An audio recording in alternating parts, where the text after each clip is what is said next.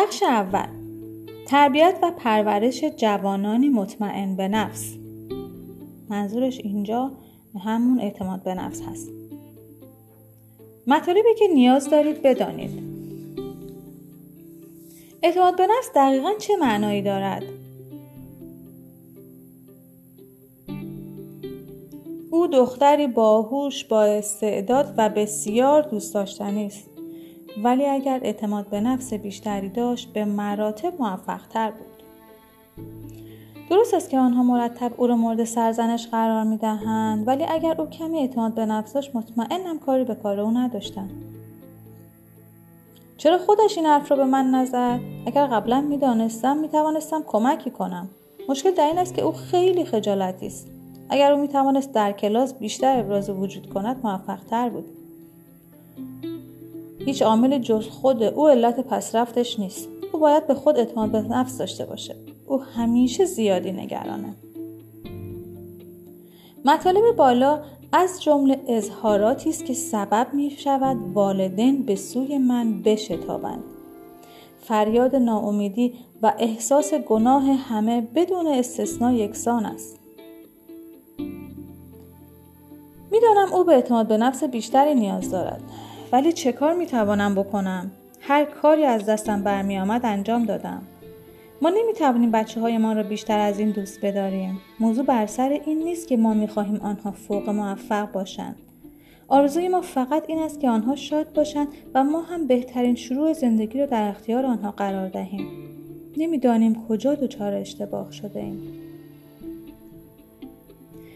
اولین وظیفه اولین وظیفه‌ای که ما در فرایند حل هر مشکلی داریم این است که در مورد کاری که انجام داده یا ندادهیم خود را مورد سرزنش قرار ندهیم. دوم این که این مشکل به ظاهر عظیم و غیر قابل حل را به اجزای کوچک تقسیم کنیم. اگر شما قول دهید که وظیفه اول را به عهده بگیرید اطمینان میدم که در مورد وظیفه دوم به شما کمک کنم. وظیفه اول منظورش این هست که خودتون رو مورد سرزنش قرار ندید. خب چند سال پیش پس از مشاهده دقیق خصوصیات اخلاقی و رفتاری افراد مطمئن به نفس و غیر مطمئن به نفس و مطالعه پژوهش های به عمل آمده به این نتیجه رسیدم که اعتماد به نفس حکم یک بسته را دارد که ما انتظار داریم در آن بسته به مقدار کافی از هشت چاشنی کلیدی پیدا کنیم. تعدادی از اینها کیفیت های شخصی هستند که اعتماد درونی ما را تغذیه می کنند و بقیه مهارت های اجتماعی آموخته شده هستند که به ما کمک می کنند به گونه مطمئن با دنیای خارج برخورد کنیم. اگر ما آنقدر خوششانس باشیم که به مقدار کافی از همه هشت چاشنی داشته باشیم ظاهرا از قدرت شخصی بالایی برخوردار بوده و در گروهی قرار داریم که من فوق مطمئن به نفس مینامم هشت چاشنی کلیدی فرد فوق مطمئن به نفس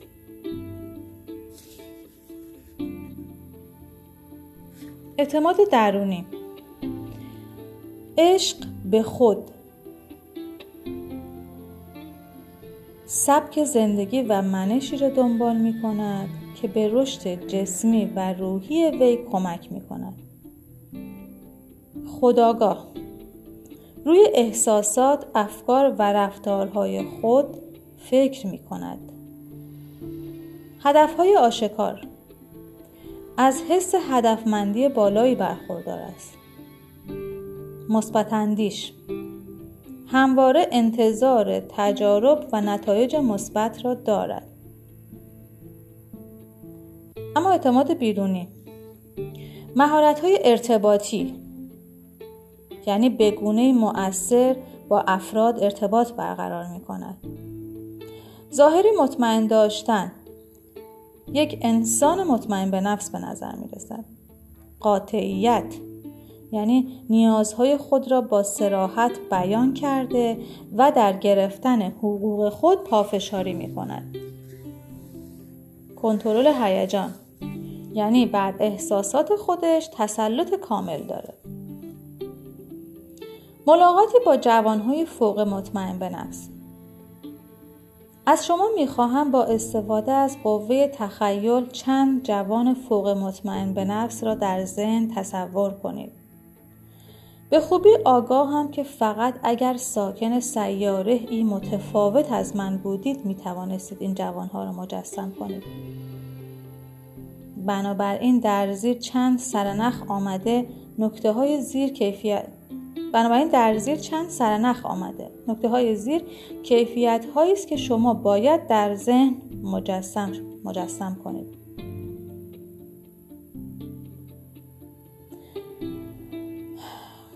یعنی میگه جوان هایی که در ذهنتون می‌خواین مجسم کنید که ببینید اعتماد به نفس دارن یا نه باید این خصوصیات رو داشته باشن. سرشار از عشق. سرشار از عشق به خود بودن.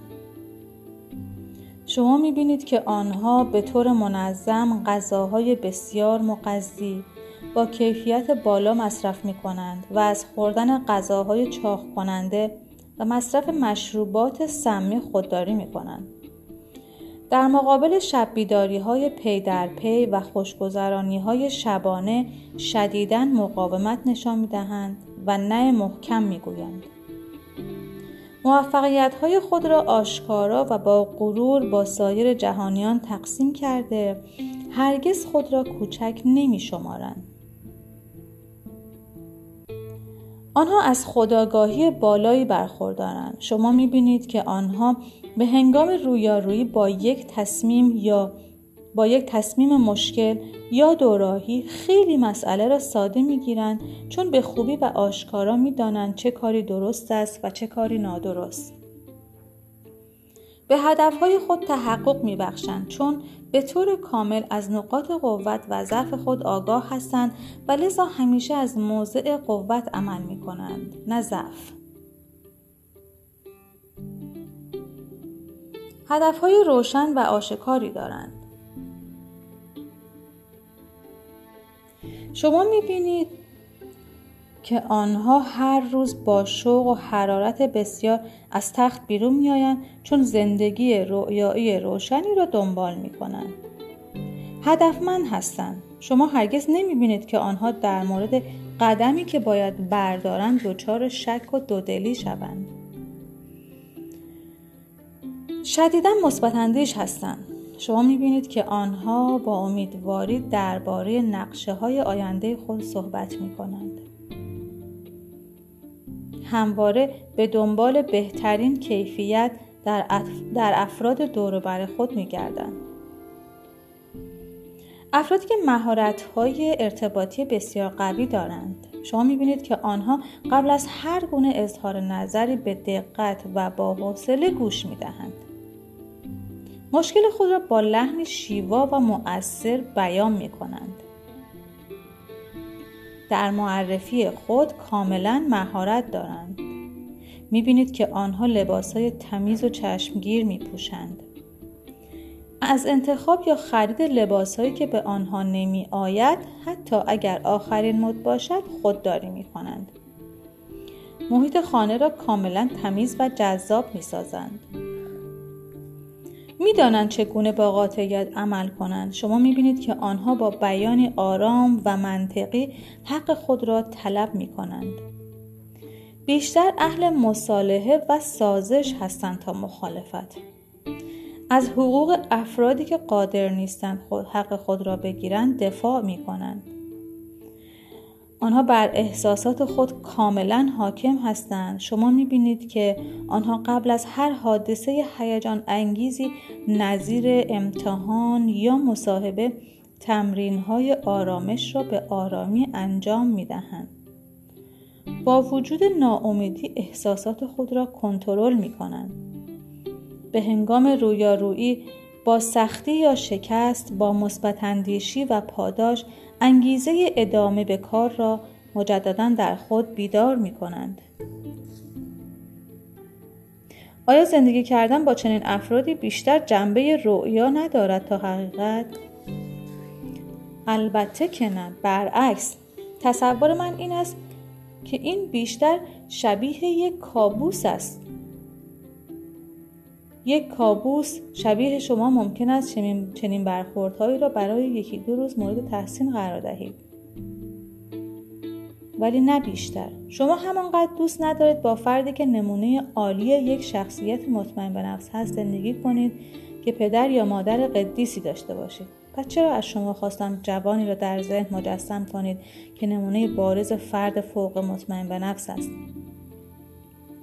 در زمینه رشد فردی متوجه شدم که حتی اگر هدف ما 95 درصد از اوقات رسیدن به استانداردی بالا و به اندازه کافی خوب باشد بهتر است پیشرفت خود را با تصویر فرد کاملی مقایسه کنیم تا به طور ناگهانی به موفقیت ویژه‌ای دست یابیم در مورد قوانین طلایی.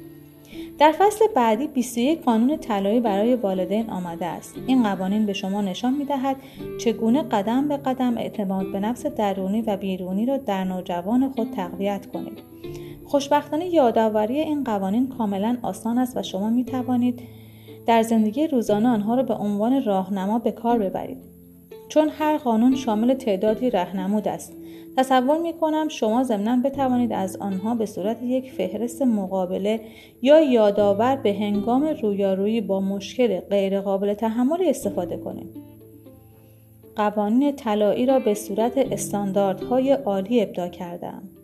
مقایسه کردن مقایسه کردن برخورد خود با این قوانین به شما کمک می کند تا بدانید در کجاها تغییری در رفتار خود به وجود آوردید. ولی یادتان نرود همانطور که در مقدمه اشاره کردم آنچه در فصل بعدی آمده صرفا یک رهنمود خشن است و نه یک حکم تجلید و, حکم و نه یک حکم انجیل. و هم برای والدین و هم برای نوجوانان بد نیست که گاهی قانون شکنی کنند. بد نیست والدین گاهی هم قانون شکنی کنند.